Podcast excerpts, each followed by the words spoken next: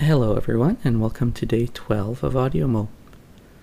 You know, I was joking with Larry McGuire over at the Daily Larb podcast, and if you haven't heard his podcast, go check that out. We were joking that by the end of AudioMo, I would be reduced to playing scales because I would run out of ideas.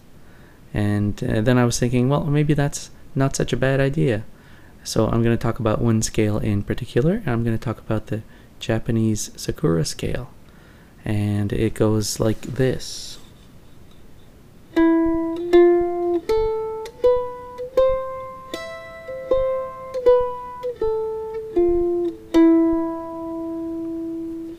it's a pentatonic scale. If you want to learn more about the pentatonic scale, you can check out my podcast episode called, what was it called? Music Theory on One String, and there I talk about it in more detail. But what's good about this scale is that every note harmonizes with every other note, and it, as it turns out, is the most popular scale around the world, played by all sorts of different cultures, including this Japanese version of it. And the song I'm playing here is a sakura, which means the cherry blossom. It's probably the best known Japanese piece in the Western world. I'm not sure why it's become famous over here.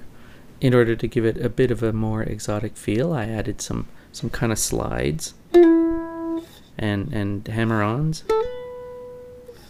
which you'll hear throughout. So, well, let me know what you thought, and that's the show for today.